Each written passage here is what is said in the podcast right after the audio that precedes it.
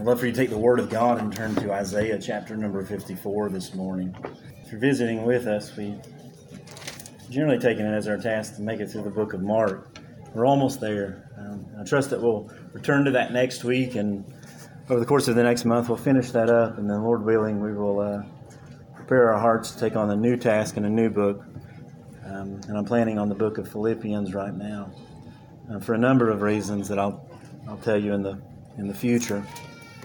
Um, this morning we divert somewhat from our task once again, um, in part because it's Mother's Day.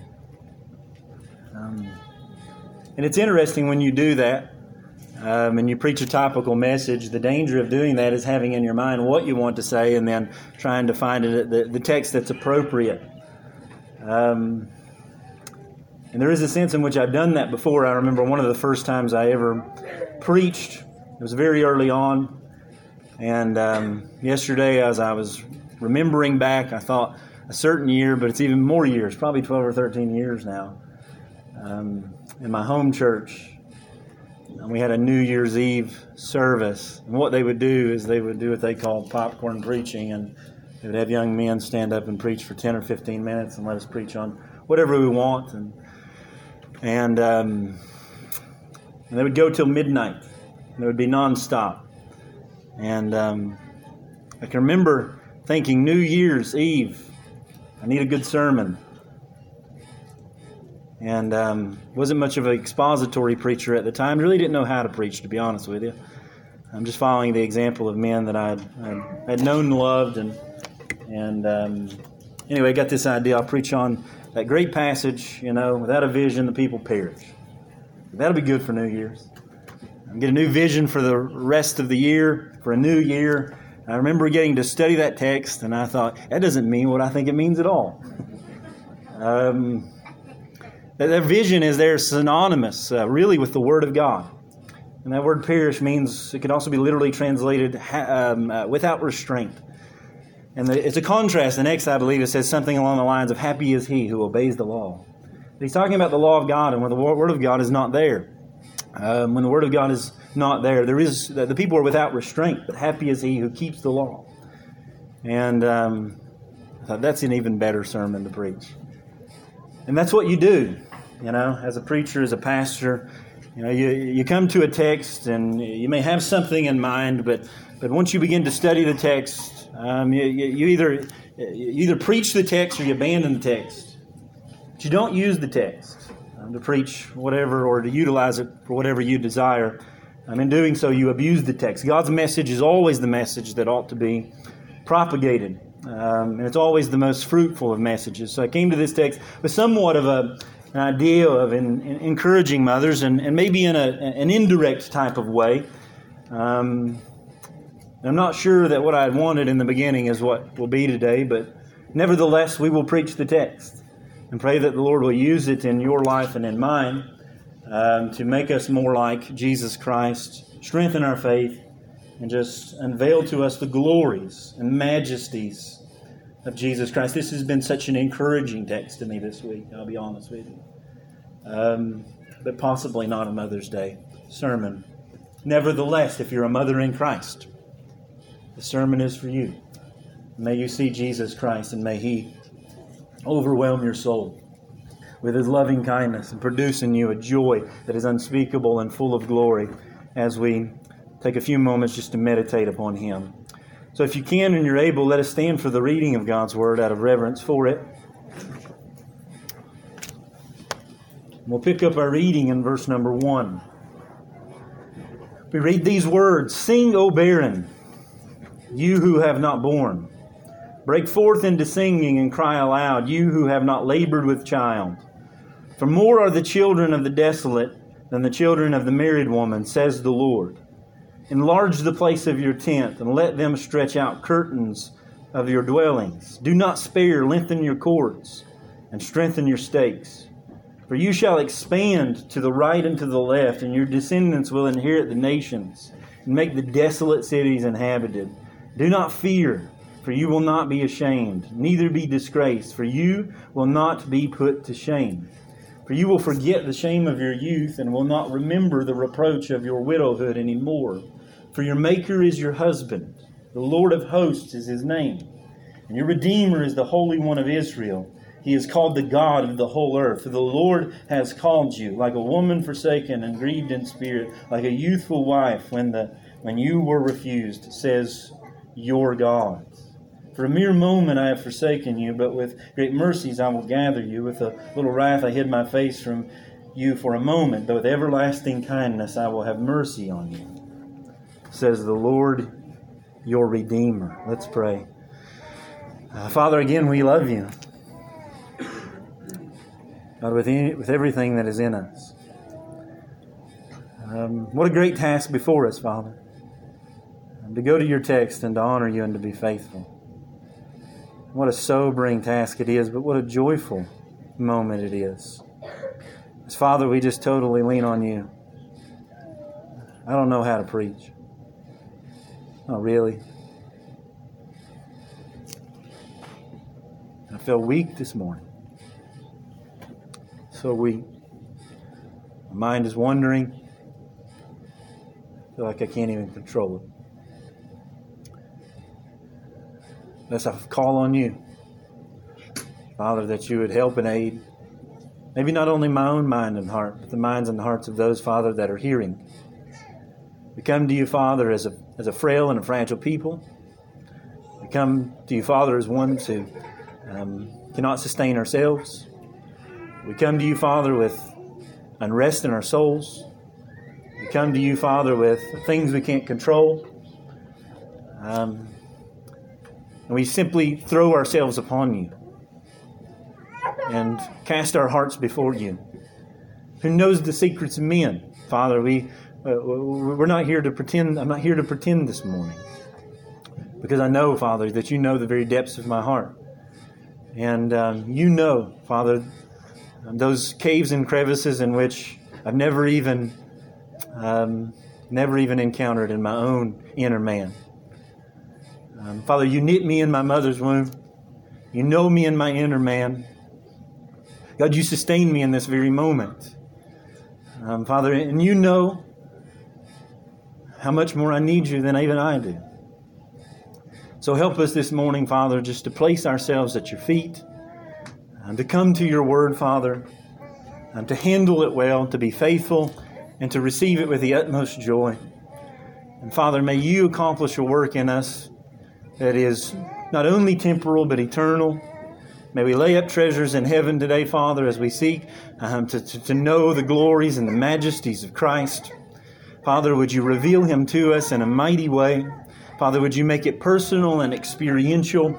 Uh, may we this morning um, feed on Christ. May we abide in him. May your spirit come in full measure, Father, and shore up our weaknesses, Father, and help us to wholly lean on Christ.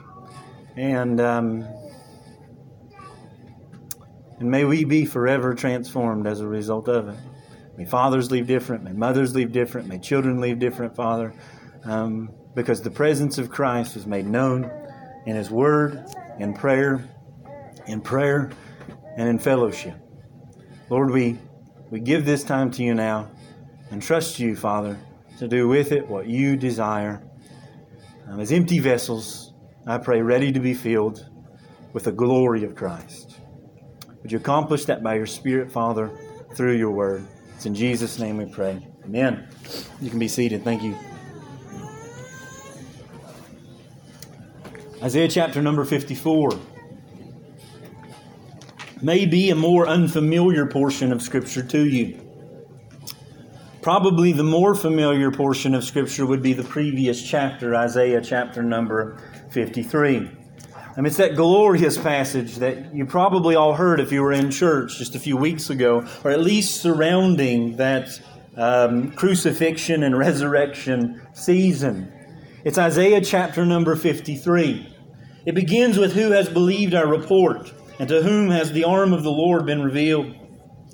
For he, speaking of Christ, shall grow up before him as a tender plant and as a root out of a dry ground. For he has no form or comeliness, and when we see him, there is no beauty that we should desire him. He's despised and rejected by men, a man of sorrows and acquainted with grief. And we hid, as it were, our faces from him. He was despised, and we did not esteem him. Surely he has borne our griefs and carried our sorrows. Yet we esteemed him stricken, smitten by God, and afflicted. But he was wounded for our transgressions, he was bruised for our iniquities. The chastisement for our peace was upon him, and by his stripes we are healed. All we like sheep have gone astray. We have turned everyone to his own way, and the Lord has laid upon him the iniquity of us all. He was oppressed and he was afflicted, he, yet he opened not his mouth. He was led as a lamb to the slaughter, and as a sheep before his shearers is silent, so he opened not his mouth. He was taken from prison and from judgment. Who will declare his generation? For he was cut off from the land of the living. For the transgressions of my people he was stricken. They made his grave with the wicked, but with the rich at his death, because he had done no violence, nor was any deceit found in his mouth. Yet it pleased the Lord to bruise him. He has put him to grief. When you make your soul an offering for sin, he shall see his seed. He shall prolong his days, and the pleasure of the Lord shall prosper in his hand. He shall see the labor of his soul and be satisfied. By his knowledge, my righteous servant shall justify many, for he shall bear their iniquities. Therefore, I will divide him a portion with the great, and he shall divide the spoil with the strong, because he poured out his soul unto death and he was numbered with the transgressors, and he bore his sin, the sin of many, and made intercession for the transgressors.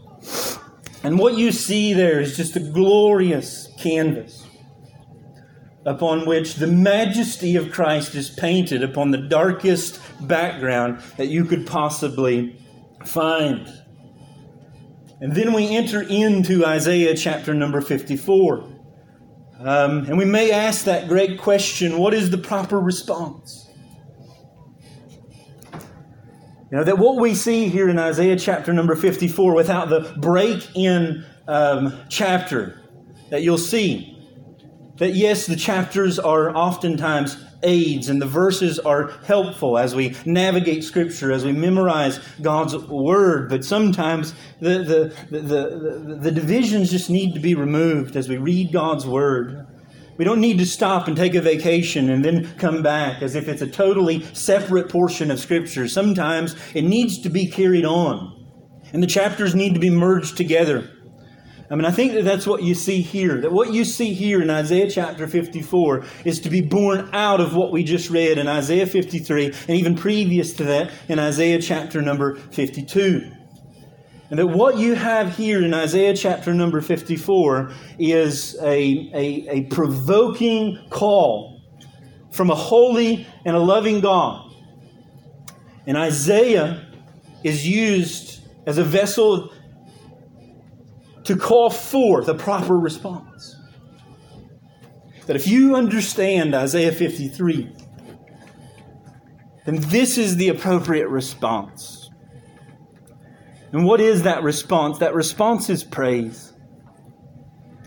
We see a prophecy that is initiated in Isaiah 52 and 53 of a coming Messiah some seven centuries prior, Isaiah paints the picture of the gospel in some sense, maybe not in its fullness, but about as full as you can get from an Old Testament perspective. That when Christ comes, that, that this, is, this is the embodiment of that that he will be one that is cast off. He will be one that is mocked and despised. He will be one that is led like a lamb to the slaughter. But he will accomplish a mighty work. And we read that um, towards the end, that it pleased the Lord to bruise him. Why? Because out of his um, offering for sin, he shall see his seed, he shall prolong his days and that, that he will see the labor of his soul. He will be satisfied, and there will be with him divided a portion with the great, that his spoils.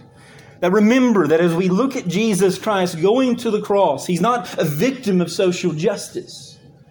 Um, he's not someone that is just a, a, a, a pawn in the system.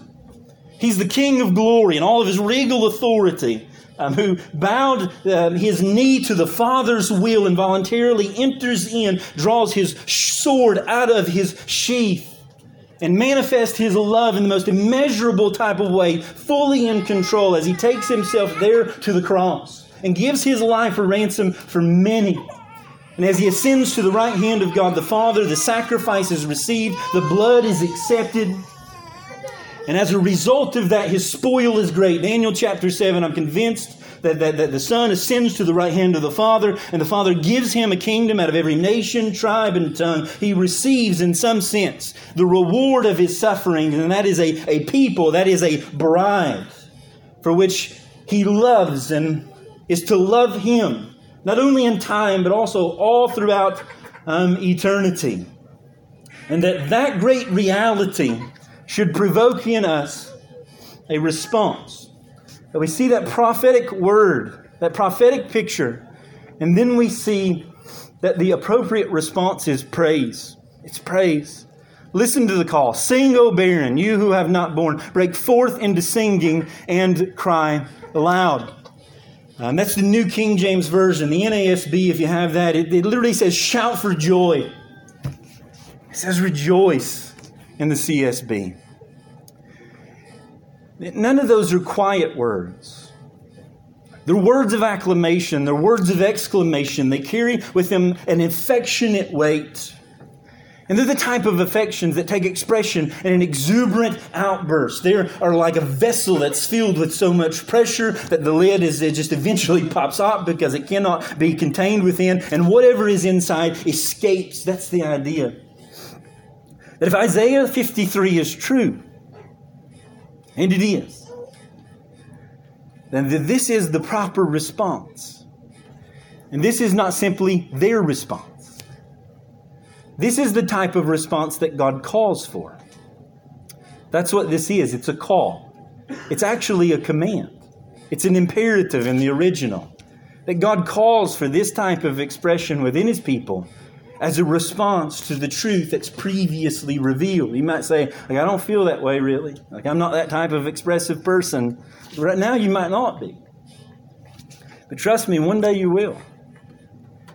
And if you don't Believe me, believe God. The text is clear that one way, that one right who has a right understanding of the gospel and its implications is to respond in an appropriate way.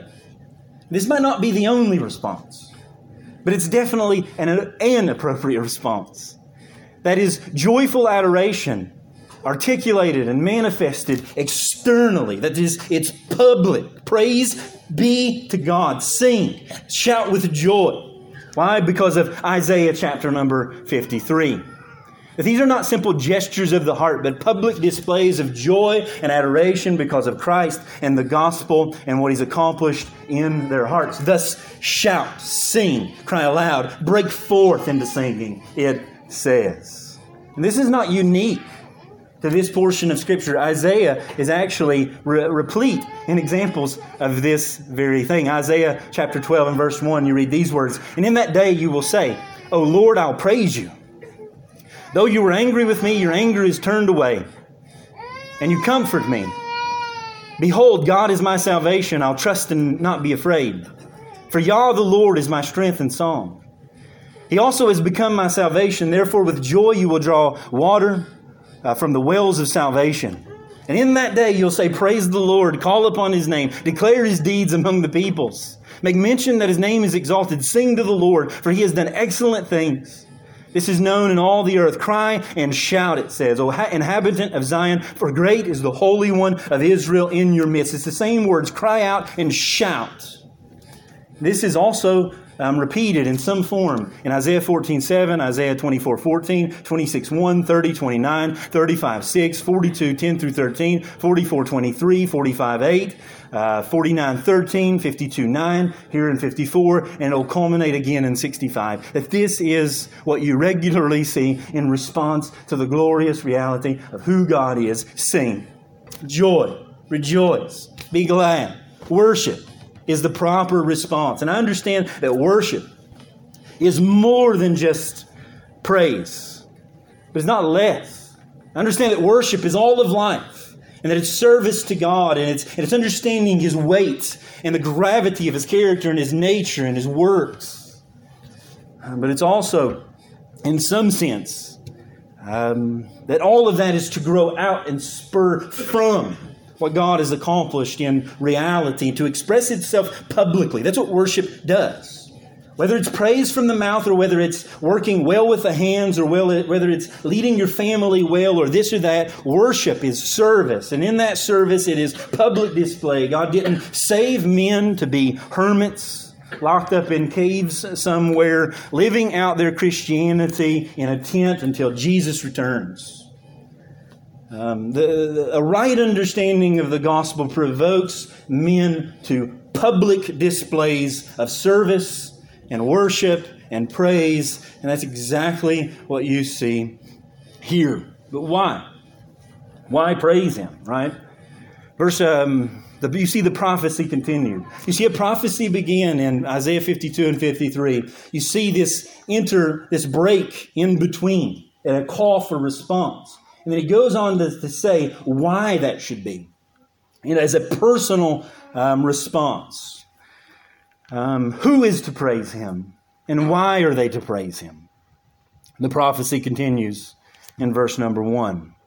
Who is to praise him? Shout for joy, he says, O barren one, you who have not travailed. Who is to praise him? The barren woman. Um, which may not sound that strange to you, but it would be to them. It would be hard to praise as a barren woman, especially in those days. Underneath the old covenant, it would have been one of the greatest curses that could fall upon a family or even upon a woman. It would be almost too hard to bear. So when Isaiah, when God calls forth for a barren woman to sing, um, it may not settle well in the hearts of those who are truly barren and even those that are outside and know what barrenness means. The Old Testament, um, the, the Old Covenant is tied up in fruitfulness of the womb. It's tied up in fertility. It's tied up in the, the covenant. And to lose that ability to procreate and that ability to pass on the name and that ability to possibly bring in the Messiah, that, that, that, that, that, that the, the Old Covenant, the New Covenant is attached to one who would come through a virgin womb. And, and it's just, Old Testament is just tied up in, in that. So for one to be barren would have been almost a curse um, too great to bear for a, for a woman and for a male and for a, a, family because they would see that as the end and they would see that as a curse upon God, a, curse from God. But here there's a command to shout. And there's a command to sing, and there's a command to break forth with joy to this one who is who is barren. So if that's the case, why would this woman? Um, why would she praise? Why should she praise? Um, because she ends up bringing forth sons and daughters that herself do not really bring forth. She enters into the joy and labor of another. That's the idea. We could put it this way the, the, the barren woman sings not because she's fruitful, but the barren woman sings because she enters into the blessings of another person's labor. This is actually reminiscent of, of the story of Ruth. Um, you may or may not remember, it's a, it's a very short book, but it opens up with a dim and a grim picture. It opens up with death and famine and, and, and families being pushed out of the land. And, and you find Ruth that's a widower, and it's a picture of, of cursing, and it's a picture of barrenness. And at some point, she commits herself to her mother in law. She commits herself to Naomi, and per- particularly Naomi's God. And along the way, God just pours out His blessing and even blesses Ruth and Boaz with a with a um, with a child. And in Ruth chapter four and verse number thirteen, you read of, of Boaz and Ruth actually um, having a child. But, but but but but Ruth falls off the scene, and and Naomi actually seems to be um, the partaker of the blessings of that child. And they break forth in song, "Blessed be the Lord." Who has not left you this day without a close relative. And may his name be famous in Israel. And may he be to you a restorer of life and a nourisher of your old age. For your daughter in law who loves you is better than seven sons who uh, has borne him. Then Naomi took the child and laid her on her bosom and became a nurse to him. Also, the neighbor woman gave him a name, saying, There is a son born to Naomi. And they called his name Obed, and his father of Jesse, and the father of David. For all intents and purposes, it seems that in some way Naomi becomes a mother to the child in some fashion. I don't, I don't understand all that's going on in that text, but what you see is you see not only Naomi, but this community um, coming together and rejoicing in the blessing of labors that they did not have to um, labor in. That, God is telling us here that there is a barren woman that should rejoice because she is about to enter into another's labor. Her curse will be lifted, but it won't be lifted in necessarily fruitfulness of her own, but in the fruitfulness of another. That, that, that, that, particularly speaking about Messiah's labor, that this is a promise of the new covenant. That this is, uh, without a doubt, referring or giving a picture of Sarah you remember Sarah and Abraham, or Abram at the time. He's given a promise that they would bear a son. But she's barren. She's older in age. It's not happening. So what do they do? They, they, they, they, they, they take it upon themselves and by their own strength and their own flesh and their own arm, they seek to, to, to, to facilitate the promise um, by their own ingenuity. So they get a Hagar. This, this, this text is directly referenced in Galatians chapter 4. Paul quotes this, saying that, there, that, that Sarah represents and Hagar represents two covenants an old covenant and a new covenant, Mount Sinai and Mount Zion. Or, uh, Mount Zion. The, the people of God under the old covenant, the people of God under the new covenant. The reality is, is that under the old covenant, under Hagar, um, the, the, there was, there was a, a seed that was born under bondage. But under Sarah, there would be a, a, a seed that is produced by her, but not by her. That, that all those that would come to her would come to her, or that, that would come to Christ would come by faith, and they would be children of Abraham, he says, in that way. That the true seed is not, uh, the, the, the true seed prophesied in those covenants is not necessarily Israel, although God pours out a physical blessing upon them and gives them land. But the true promise is going to be to a spiritual seed that will enter into the blessings of another's um, by, by, by the, uh, even though they're unable to produce. That's the idea. Under the old covenant, there wasn't a person saved, it was barren. When I say the under the old covenant, that doesn't mean that in the Old Testament no one was saved. No one was saved by the old covenant. No one was saved by Moses. No one was saved by the law. There's nobody in this world that has ever lived in any generation or even now or ever to come that will live the life that is demanded by the law outside of Jesus Christ and Christ alone. There is no man that could, of his own labors, create fruitfulness of a womb. There's no man that could save a man. There's no prophet great enough. There's no preacher eloquent enough. There's no skill or, or, or technology um, elevated enough um, to, to, to climb to the heights of saving men. That this is a labor. That if we are, um, that, that this is a blessing, that if we are to enter in, will be entered in only and solely, completely by the work of another, and that is Jesus Christ and Christ alone. That's the idea. Um, so sing. Sing because the curse has been lifted. Shout for joy. I don't know if you've ever been with a barren woman. I don't know if you've ever known someone that's infertile and the joy that it was when they produced.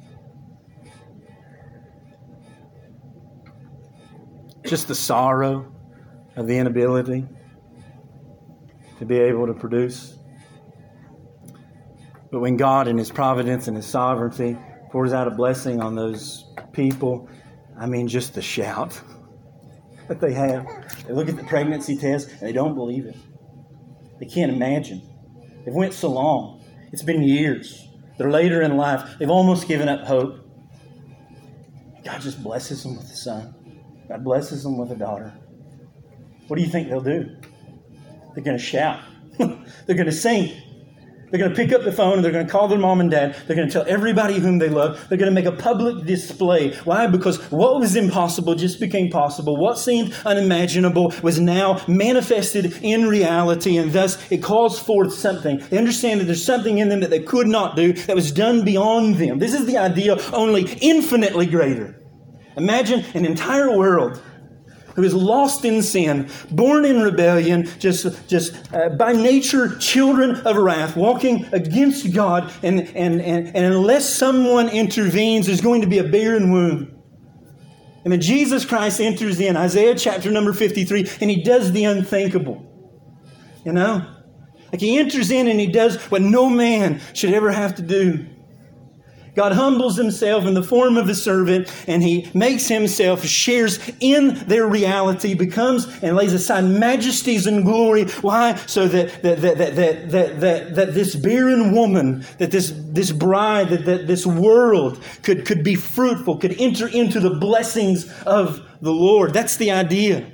If you've ever shouted and praised God um, for, for, for the deliverance of a child, um, then, then your shout should be uh, infinitely greater because what is happening in this text is the salvation of all those who would believe in every generation, not only past, present, but future. And they will, they will extol God and exalt Him for all eternity. Why? Because the barren woman conceived. God saved. And we have an entire world now of people that sit before us and, and, and throughout every nation um, that, that are partaking of the very labors of Christ the Messiah. Sarah should not have been able to give birth. She did. She did.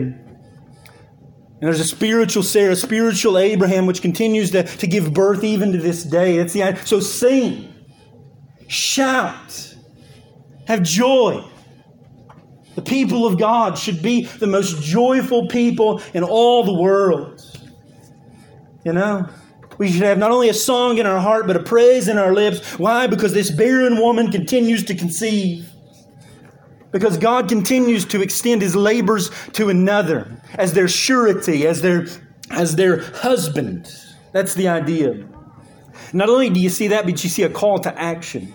You see a prophecy, you see a command to praise, and then you see a call to action. If that's the case, not only sing, but do, right? It, um, Isaiah chapter 54 enlarge the place of your tent, he says. And let them stretch out the curtains of your dwelling. Do not spare, lengthen your cords, and strengthen your stakes, for you shall expand to the right and to the left, and your descendants will inherit the nations and make the desolate cities inhabited. You know what he says? He says, The woman is going to conceive the barren woman sings, shout, and guess what? It's not just one, it's enough to where I need you to expand the tent. This would have been unthinkable to Jerusalem. This would have been unthinkable to Israel. Jeremiah 10 20, you read these words My tent is destroyed and all my cords. They're under the judgment of God. He goes on to say, My children have gone from me, and they are not. There's no one to spread my tent again and to set up my curtains, for the shepherds are ignorant and do not inquire of the Lord. Therefore, they've not prospered, and their flock is scattered. A voice, a rumor, behold, it comes. A great commotion out of the north country to make the cities of Judah a desolation, a layer of jackals. You know what he's saying? He said, The tent is destroyed. This prophecy comes and he says, says the tent is not. What I want you to do is I want you to expand the tent. I want you to take it to its outside the borders. I want you to take it to where you can't even fathom. It's almost like an infertile woman or someone who can't have child who's out house hunting. Real estate agent comes and says, What kind of house are you looking for? A massive estate. I get just out of curiosity, who's going to live here? Uh, just you and your, just me and my husband. Um, Well, it, massive. So what I, I thought it was just going to be you and your husband. And it is initially, but we're looking forward to kids. Really? You're expecting, oh no, I can't. The doctor says it's biologically impossible. I suffer from this or that. And the real estate agent says, maybe it's just me, but I don't quite understand why you need such a large estate. You don't have to understand, just sell the house, you know? Extend it. I remember looking for our house you know, and we desired to have children and we wanted to fashion it like that. We wanted to get something that was a little bit larger that could contain the future. And I don't know that we've contained the future that well. It's almost like we need to take walls as the boys begin to grow and just break those walls down and build walls and more walls and more walls because we did not expect the blessing that the Lord would bring in, the, in our children. We don't deserve it. Um, it's just God's grace, but it's almost like we didn't we didn't think big enough. You know, that's what that's the idea here. You know, that, that there's this barren woman, but, but, but, but, but, but, but know that this barren woman's going to conceive, and she's going to conceive in such a way that it will not be contained. It can't. It can't be contained in your little tent, in your little imaginations. So spread it out, lengthen the cords, strengthen the stakes. Because the blessing that is coming to this woman is going to be immeasurable. Immeasurable. Stretch it out. Rebirth is coming. Birth is coming. And I know that you can't see it now, but in faith you are to prepare. To Jerusalem, this would have sounded ridiculous. Um, but to God's people in faith, um, it should sound right in line with what He's doing. You know, this is this is William Carey, the father of modern missions. This is his launching text, in which he reading the Word of God and reading works by Jonathan Edwards, and, and he's just provoked by God that Jesus Christ deserves the nations and that he will receive the nations and he'll receive it by means of the preaching of the gospel. And he goes to a mission board and he goes to a bunch of stodgy old Baptists who say, Son, if you want to reach the, if God wants to reach the nations, he'll reach them without you. He comes back not long after as he talks to other men and he's reading Jonathan Edwards and he's reading the Word of God and he comes back and he preaches this text and he, and he launches out to India and he, and he launches a movement not only in his day, but he launches a movement that would carry on throughout um, uh, the, the United Kingdom and even into the Americas and throughout all the world. Why? Because, because he believed this text. Stretch out your tents. Jesus Christ deserves the nations. Jesus Christ died for the nations. The woman is barren, but she will bring forth as a result of Christ's work. They will enter into new labors. Thus, he launched out. The, the, the curse was lifted. And he would enter into relationship with this person, um, this God. So you see there a, a call, a command to, to, to expand. You see the prophecy, you see the right response, which is praise. Why? Because um, the, the impossible is possible when God is in it. Thus, you are to respond in, in, in expanding your faith, in believing that God is able. So expand the tent, strengthen the cords, strengthen the stakes, because what God is going to do is going to be immeasurable. Not only that, but the curse is lifted. Verse number four Do not fear, for you will not be ashamed, neither be disgraced, for you will not be put to shame. For you will forget the shame of your youth, and you will remember the reproach of your you will not remember the reproach of your widowhood any more. For your maker is your husband. Your husband. But along with this bride, along with this barren woman, came um, a shame and a reproach that was upon her because of her depravity, because of her wickedness, because of her. Here, the illustration is her barrenness, which signified a, a curse from God. Why should we sing? Because God here says the curse is lifted. You know? You're not barren anymore. You're not a widow anymore. There was a reproach that came with it. There was a reproach that a reproach that came and a shame that came along with it. And God says to them, Sing, cry out, expand the tents, be ashamed no more. Why? Because your maker is your husband. Your maker is your husband. The Lord of hosts is his name, and your Redeemer is the Holy One of Israel. He is called the God of the whole earth. Why is there no need to be ashamed? Because your Maker is your husband. Why is your widowhood not to be a reproach anymore? Why is your barrenness not to be a reproach anymore? Why should you not be ashamed? Because now you've entered into relationship and labors that are not your own. And the blessing is immeasurable. It cannot be contained. Jesus Christ is coming to accomplish something in this world and personally with you, um, such there is nothing to be ashamed for. So get to action. Get to action. Why? Because your Maker is your husband. What a blessing of a statement. It's enamored me all week. All week. The marriage relationship between a husband and a wife and it's mere, a mere dim picture. As glorious as it is, and I could talk about marriage all day.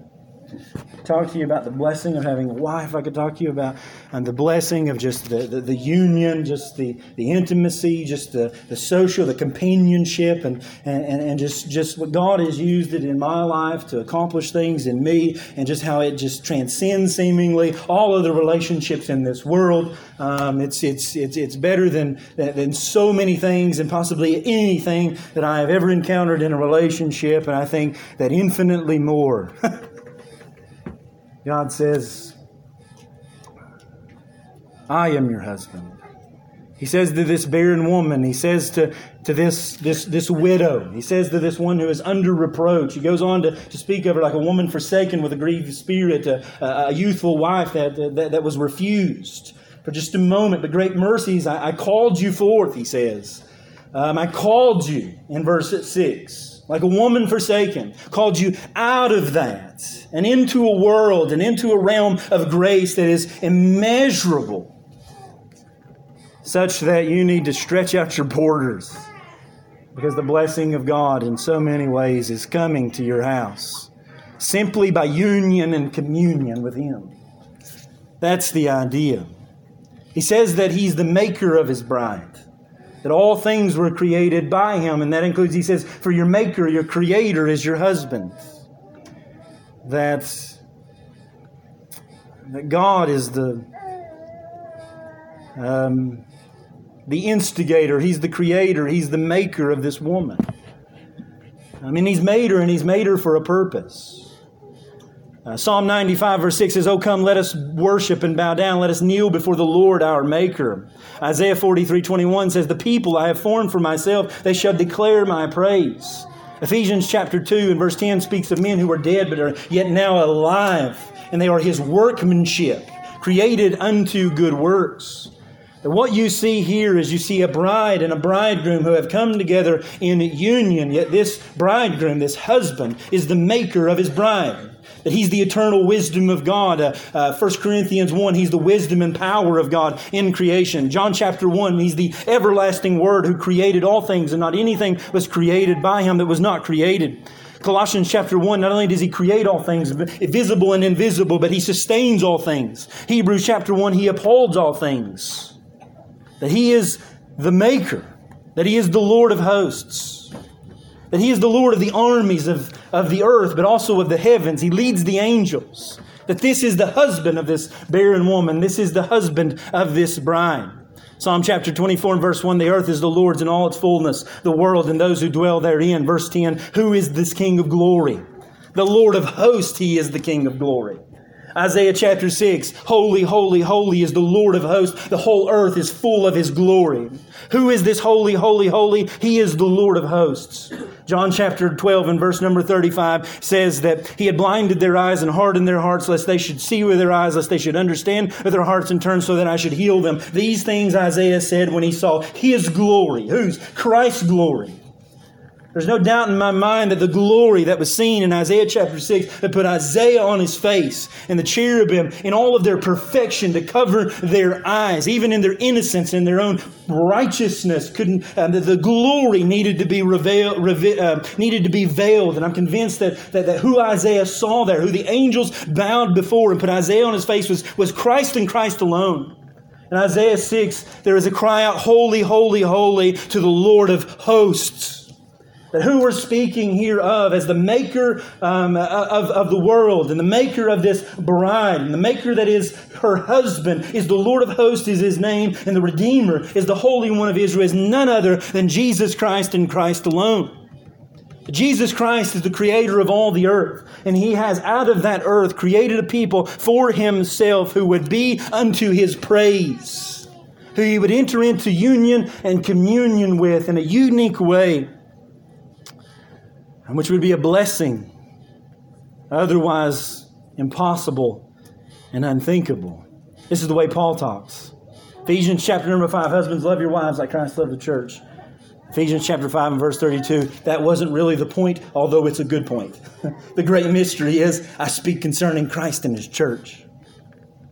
Jesus Christ has organized the marriage relationship in such a way and that, that, that, that it's not an afterthought um, but that it was organized in such a way to reveal the glory and the majesty of Jesus Christ. and the love that he would have for his bride. Thus, he puts, puts a picture in the garden that will be sustained through time until eternity that will proclaim the when, when rightly when rightly organized will proclaim the gospel message to a lost and a dying world because it speaks of a love that is that is that is outside of any other relationship in this world the men here to be like christ and in some sense, you know you'll never be exactly and fully that. But at the same time, you have enough faith to believe that, that at least some of the time, at moments, that I can be empowered with this Spirit in such a way to love her like, like He loved the bride.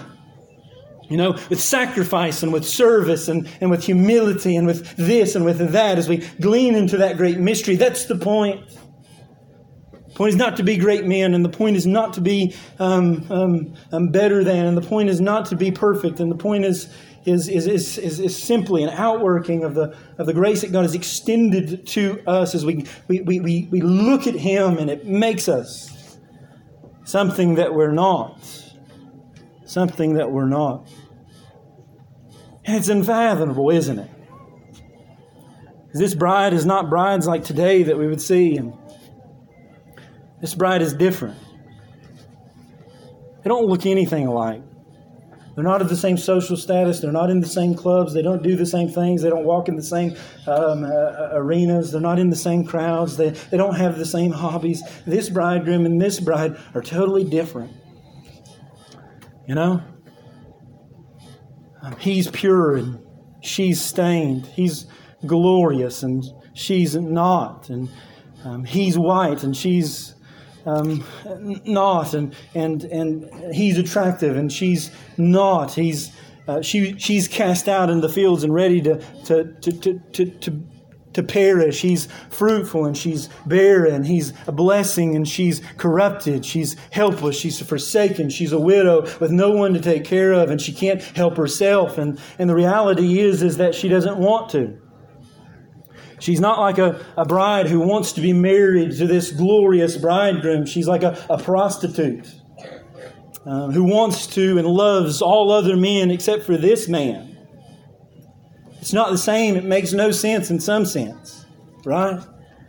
That Jesus Christ, this bridegroom, would enter into the world and love this woman at all.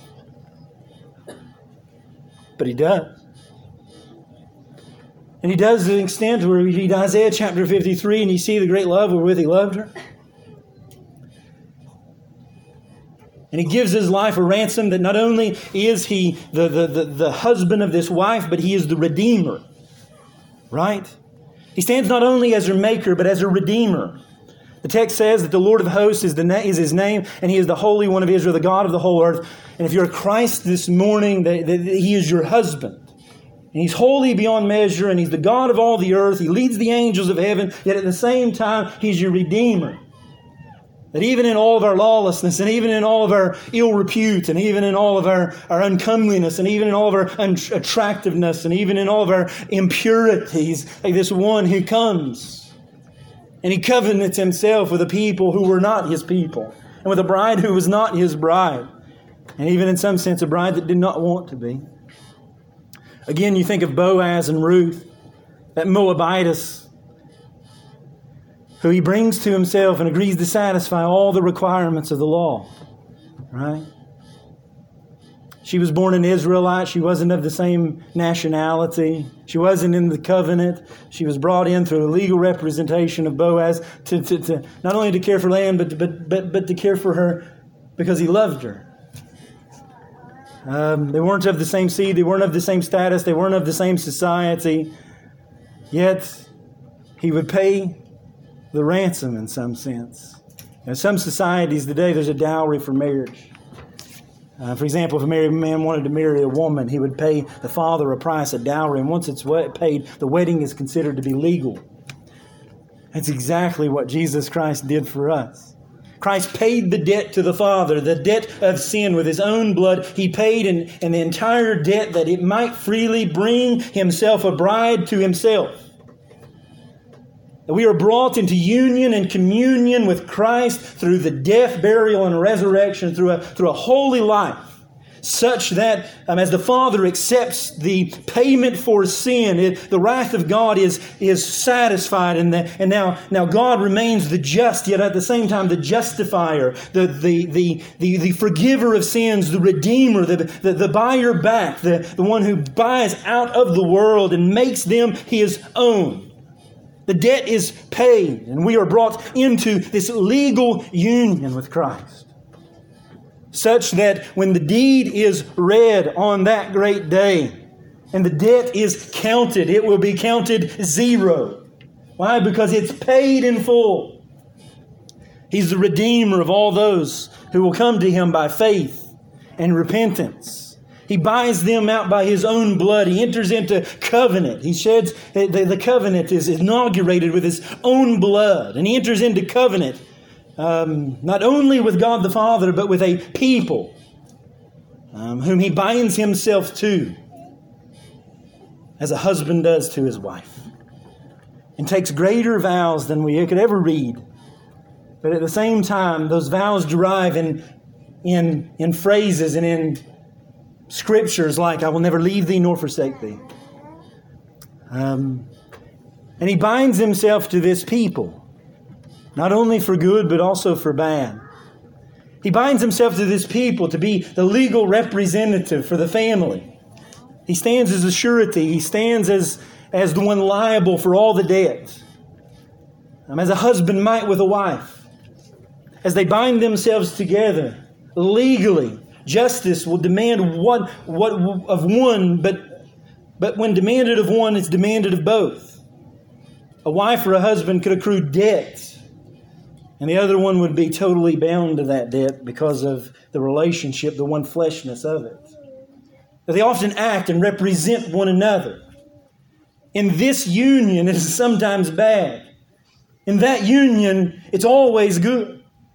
Jesus Christ stands as our legal representative who has paid all the debt and forgiven all sins that we might enter into relationship with Him. Thus, we can stand firm and stand holy and righteous before a, for a holy God on that day, accepted in the beloved. Therefore, we could sing with great joy and glory unspeakable. But not only is this union legal, it's also living. It's also alive.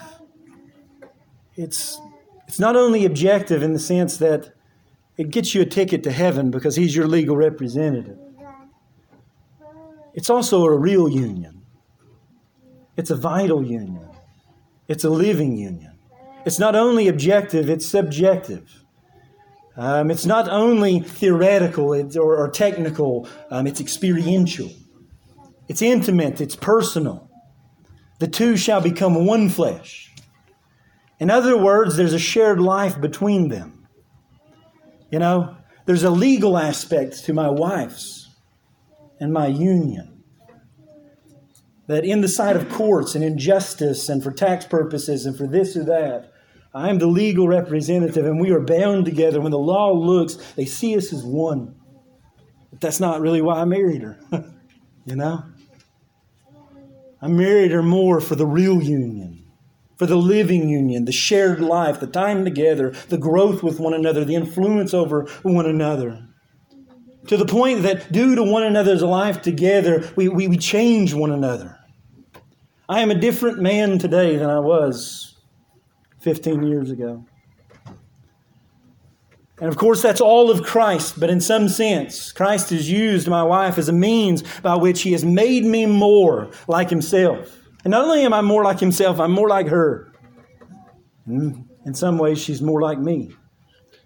We begin to look like each other. We begin to think like each other. We begin to eat like each other. We begin to parent like each other. We begin to do all these things. Why? Because of a shared life together that our union and our communion is not only legal, but it's also, um, it's, also, it's also living, it's real, it's a life together. It's more than just on paper, and we communicate via email every once in a while, every couple months. No, it's real, it's personal. It, it, it, there's touches and influences and experiences by which, by, by which I have been changed, and by which she has been changed. And this too is the reality of your husband and your wife. But even more than that, that's also the reality of Christ and his bride.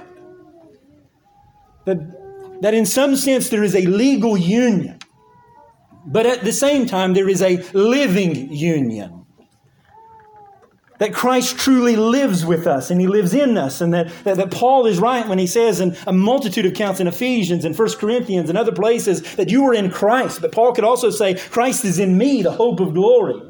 I live, yet not I, but Christ liveth in me. You know? Hosea 2.19, prophesying of the Messiah, says, I'll betroth you to me forever.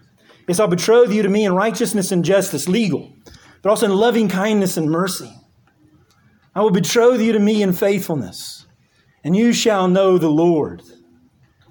That, you, that, that we are to know him legally and academically and theologically, but at the same time, um, the God of heaven and earth enters into a real covenant with you. And in that covenant, um, there is a personal, experiential relationship in which the Spirit operates to bring you to Himself. Thus, we can say faithfully and accurately and really, um, Christ is in me. And today Christ was with me. And today his presence was among us. And that today I abided in Christ. And at the same time, you can say, I don't know where he's been in weeks. I haven't been with him. You know? In some sense, you can feel his true presence, yet at the same time, you can, you can know his true absence. Right? Like going on a trip as a husband and being away for three days, which I did a few days ago. And it's different. You know she's gone. You know she's there. But at the same time, she's not. You know? And while it was necessary, it was different. That, that, that, Christ enters into a covenant with us and communion with us um, such that he is truly and really with us. Right? We're in vital union, living. It's one thing to have a birth certificate by which we prove our existence. It's a whole nother thing to have blood flowing through our veins and air in our lungs and a cry out when a baby is born. It's one thing to, to, to be, uh, to, to know, and it's another thing to, to know and to believe and to live. And I thought about that this week in my own life as I struggle throughout life and I, and I, and I try to be faithful and I seek the Lord and I do this and I do that in so many areas of life and, and you confide in people and they come up to you and they just say, Christ is all sufficient. I know that. But there's a difference between knowing that and believing that. There's a difference between, between Christ knowing Christ is all sufficient and believing that Christ is all sufficient. Um, there's a way in which knowing that you're married legally, and there's a difference with being with your wife, sharing in that life, understanding, changing, growing. That's the nature of the Christian life. He is our husband and he is with us. We are to abide in him and he as he abides in us. I think it's Colossians chapter number 3 that gives us somewhat of an illustration of that, right? That if you were raised with Christ, seek those things which are above. When was I raised with Christ? I know that I was technically, but was I really? Where Christ is sitting at the right hand of God. Set your mind on things above, not on things on the earth. For you died when? In Christ. And your life is hidden with Christ in God. When Christ, who is our life, appears, then who you also will appear with him in glory. Therefore, put to death your members, which are on the earth fornication, uncleanness, passion, evil desire, covetousness, which is idolatry. Because of the things, the wrath of God is coming upon, because of these things, the wrath of God is coming on the sins of disobedience, which you yourselves once walked when you lived in them. But now, you yourselves are to put off all these. Why? Do not lie to one another and put on the new man who's renewed in knowledge according to the image of him who created him, where there is neither Greek nor Jew, circumcised nor uncircumcised, barbarian, Scythian, slave or free, but Christ is all in all. Put on, in verse 12, kindness, humility, meekness, long suffering, bearing with one another. If anyone has, com- has, has, complained against you, even as Christ forgave you, so you must also uh, do. But all of these things put on love, which is the bond of perfection. And may the peace of God rule in your hearts to that which you were called in one body. Be thankful. Let the word of Christ dwell in you richly in all wisdom, teaching and admonishing one another in psalms and hymns and spiritual songs, singing with grace in your hearts to the Lord. And whatever you do, do in word or deed. Do all in the name of the Lord Jesus, giving thanks to God the Father through Him. That in that you see somewhat of a summary of the Christian life. That this is who we are. And because of who we are legally, it affects who we are really. And that because God is there, but, but and not just because God is there, but because God is also here that there is a true living union as the Spirit of God lives and dwells in you. Um, that He is to change you as you abide in Him and as He abides in you. In 2 Peter 1 4, um, by them, what the promise is, you might become partakers of the divine nature. And now, for this very reason, you are partakers of the divine nature, that there is a living union that he is your husband not only means that he is your husband legally and your representative, but that he is your husband really. And that you have a shared life. You walk together, you talk together, you live together. In some sense, you grow together. Paul says you're fellow laborers with him. Um, and that's why you sing. right? The unthinkable. He did the unthinkable. He did the unthinkable. He did the impossible.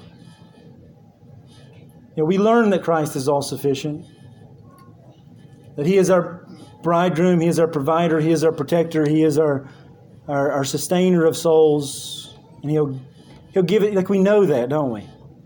You know that this morning. I don't need to tell you that. We're all good Christians, we understand doctrine.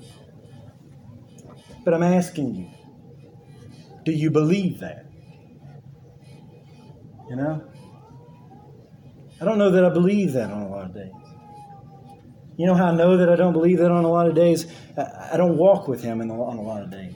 What I mean by that is, is that, that, that, that God with us is really with us. But one of the primary ways He's with us is with, through His Word, right? God's presence is mediated to us through what we would refer to as means of grace. That God, um, God, God really truly meets with us. Like I, I, can say with confidence today as I leave here that God's presence was among us. We, we learn that in the scriptures. Where two or three are gathered together, there I am in the midst. I know that has a certain context, but it's true, right? Paul could say that, that, that, that Christ was among you in the preaching of the gospel to Galatians, in which Christ probably never set foot there that, that Christ shares with us in the communion table as we partake of Him. Right? In baptism, He's present in preaching, He's present in prayer, He's there as we enter in boldly to the throne room of grace. He's in His Word as we take it. That's what John 15 is really all about. Abide in me as I abide in you. You know, live in the Word, and I will live in you, and your joy may, shall be full without measure. It'll be to the brim, it'll be to the top. That when we speak of communing with Christ in a real vital type of way, in a living type of way, and we really truly mean that God is all sufficient, what we mean is, is that we are living with Him uh, because He is living through us as His Word is vitally taking root in our hearts. You know? I, I say it all the time Christ is all sufficient, but, but, but, but I live the week like He's not. And I don't cling to His Word, I don't, I don't run to His Word, I don't feed on His Word. Right?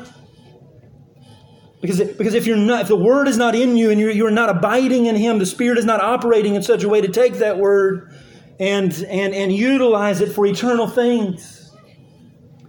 You know, that when you sit down and you're, you're broken down and you're discouraged and you're sorrowful, you know, you don't need somebody to come up behind you and say, Christ is sufficient. You know that. What you need to do is to practice the sufficiency of Christ as it is meted out in His presence. You need to be in the church. You need to be among the people of God. You need to be in the Word. You need to be feeding on Him daily. You need to be taking the Lord's table. You need to be witnessing baptisms. You need to be spending time in prayer. Know, a person who says to me that Christ is all sufficient. I know people today that I've never heard one time say, Christ is sufficient. And I know that they believe He is. You know why? Because they're the godliest people that I've ever seen in my life. They're in the Word every single day. Um, they're feeding on Him. Just like I, I've never seen some of you tell your wife you love her. But I know you do. I've never seen some of you say to your, your, your husband, you know, um, I love you, and this is what I would do. I wasn't there at your, your marriage. I wasn't there at your, your, your, your, your, legal union. I wasn't there as you made covenant with each other. But I could say beyond a shadow of a doubt, that person loves that other person. Why? Because it is publicly displayed in the service that they have with one another, the way they lean on one another, the way they share life together, the way that they cook for one another, the way that they, they, they, they touch one another, the way that they are, are affectionate one to another, the way that they carry themselves in their homes, that you can look and you can just see the love of Christ abounds in them. I don't necessarily need to hear them say, I love them to know that they love them. And I know, I've never seen some people say, I love God, but I know it. Every one of us today would say, and I, but I've also seen some people who say, I love my wife, and it's not all too clear. You know? They spend more time out doing this thing or that hobby, or, or, or, or and, and they spiritualize it, or they moralize it, and they say, I'm doing it for the family. No, you're not. You're doing it for yourself. You know? That true love is shared life together. It's being with one another. It's service. It's humility. It's, it's this. It's that. It's more than just a banner. It's more than just a, a, a, a, show. It's more than just a slogan, you know? You know? Don't prove your love necessarily. And uh, don't prove it only by your words, but prove it by your actions. Th- that's the point, really, of my sermon. I just started back this week at the, the, the, Maker is your husband and just meditating and just on that and thinking of my own life and, and, and thinking about, about just, just difficulties and trials and just um, a lack of rest in the soul and just turmoil and, and, and a number of other things. I was just so encouraged by the reality that Christ is my husband in some individual sense and in some corporate sense, not only to me, but to all of us.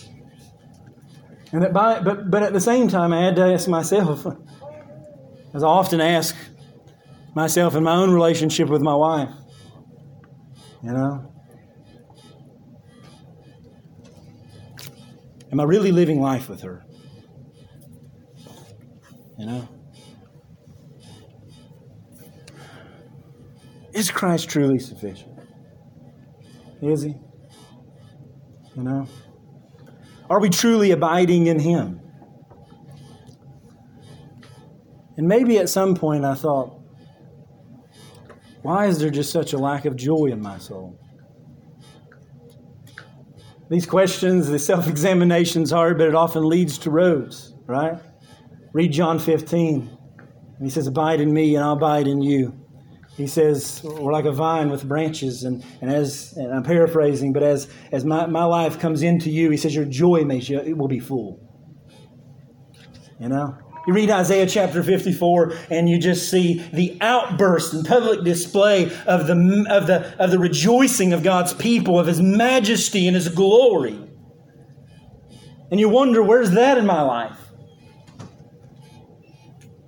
Because if I know this, why don't I, why don't I, why don't I, why don't I believe this like this? You know? Like I know that He abides, and if I abide in Him and He abides in me, I know that. But at the same time, it's clear that by the lack of these other things, that I can't be doing that necessarily faithful. And then you ask yourself, am I truly communing? Am I truly abiding? Do I truly have a right understanding of the gospel presently in this life? Am I, am I truly with Christ? Is He truly with me? Or have I been on a, a vacation for the last two months? No, I know He's there, but He's really not. You know? Are you communing with Christ? Can you say beyond a shadow of a doubt this morning that my Maker is my husband? And say it in more, of a, more than just a legal sense. We rejoice in that. in the reality that, that He is um, our legal representative, and on the basis of His life, it is attributed to us, and He stands as our head and our representative, and we have a good and a right standing with God as long as He stands. But at the same time, is there a, a vital union with God this morning? Is Christ all sufficient? Are you abiding in Him? Is your joy full? Are you publicly displaying with your, your lips, but also with your life devotion to Him in a living way because He is in you and you are in Him and the Spirit is operating through the Word? When trials and difficulties come throughout the week, you know, are you simply um, spiritualizing things and almost um, resorting to pagan ideologies by, by quoting an incantation? Uh, Christ is all sufficient. Christ is all sufficient. Thinking that that's going to, to, to bestow the presence of God upon you because you said Christ is all sufficient, or is He? And that's evidenced by, by waking up in the Word and going to bed in the Word and clinging to the promises, looking to Him in a real, vital way communing with God in, in, in fellowship and in prayer and running to Him in the Word when you're depressed, when you're angry, when you're bitter, when your relationships aren't good. Where do you run? Do you run inside or do you, do you run to Him? Is your Maker this morning your husband? Do you know what it's like to have a glorious marriage with the Maker and Creator of all the heavens and the earth? Do we understand this morning, not as individuals, but as a church, what it means that Christ is all sufficient? Are we organizing and leading the church in such a way um, that, that, that He is preeminent? Are we feeding on Him daily and looking to Him weekly and striving after Him and pursuing Him in a real way? Is He all sufficient? Or do we need to do other things? You know? Do we need to strive like Sarah and Abraham who didn't believe the promises of God and organized Hagar to bring in the promised seed. I think on a lot of days that's the way we're living life, you know? By the arm of the flesh and by the skill of the intellect and by the height of the mind and by the latest technology and the latest methodology. Is, is Christ truly sufficient? Is he all that you need? Is he all that you have? Do you understand what it means? I, I've had people ask me, I don't know how to explain marriage. I really don't. I don't know how to explain the Christian life. I really don't. Um, not in an exhaustive type way. But I can tell you that it is those two things are the greatest blessing of my life. Um,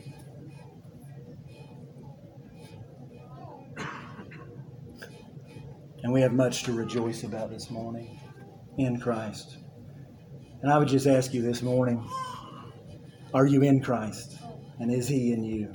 Because if He's not, then He stands before you as the great bridegroom and extends His hand to you and says, Come unto me, all you that labor and heavy laden, and I'll give you rest.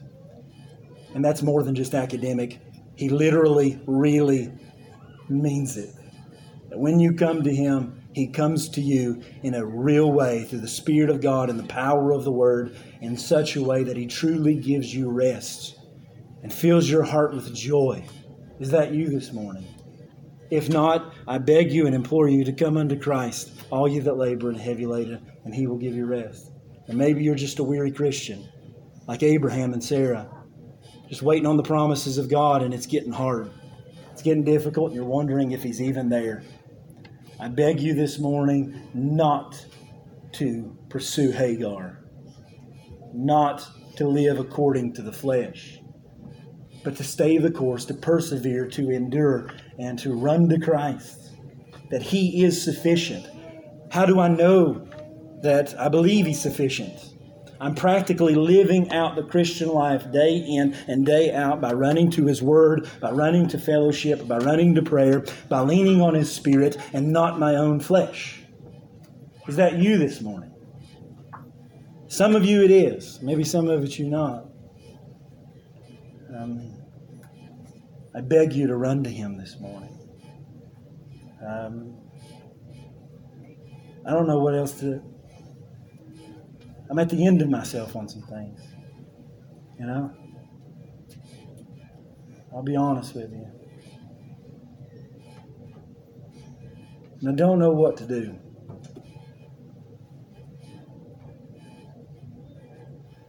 And Christ is just urging me to run to Him. And that looks like just going to the Word, going to prayer, running to the people of God, finding Him. And I trust that He said, If you seek me, you'll find me, and that He won't hide His face from me. Your husband would not do that. And if he would, he's not much of a husband at all. But Jesus Christ stands as the great husband of the bridegroom of the bride this morning. I'm ready to fellowship at any moment. And if you've been apart from him, I want to urge you, encourage you, exhort you to run to him. And let us run to him now in prayer. Let's pray. Father, we love and thank you and praise you for the privilege it is simply to pray. Father, it is so wonderful just to talk to you.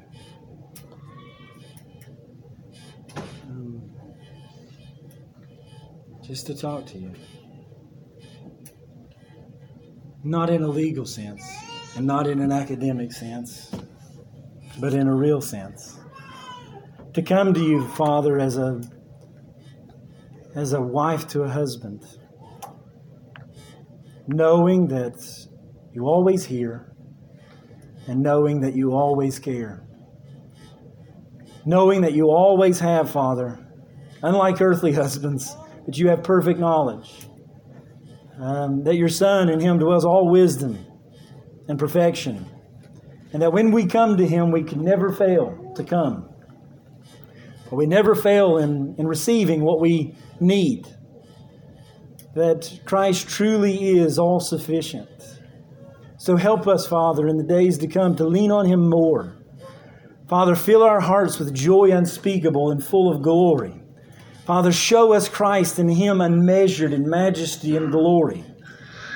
Father, use Him in the gospel picture in our lives to push us on to Christ and service and to our wives and our children and to this world lost and dying. Father, help us to understand the gospel in such a way that we sing and shout for joy and break forth with song. We expand our tents, believing that God is able to do exceeding abundantly above all that we ask or think, that, that, that we carry no more shame and we carry no more guilt, that the curse has been lifted because, and, and, and that we can do this because God, our Maker, is our husband because he's covenanted with us. And let us not only believe that in our minds, Father, but let us believe that really, experientially. And may it manifest itself in a life and a devotion to Christ in this world. As we continually run to you like this in prayer, Father, give me more of a heart of prayer. Father, when I wake up, would you provoke me to prayer? Father, before I lie down, would you provoke me to prayer? Father, as I go throughout the world on a daily basis and I, I don't know what to do, would you aid me, Father, in, in, in provoking me to prayer by your Spirit? God, would you give me more of a hunger and a desire for the Word?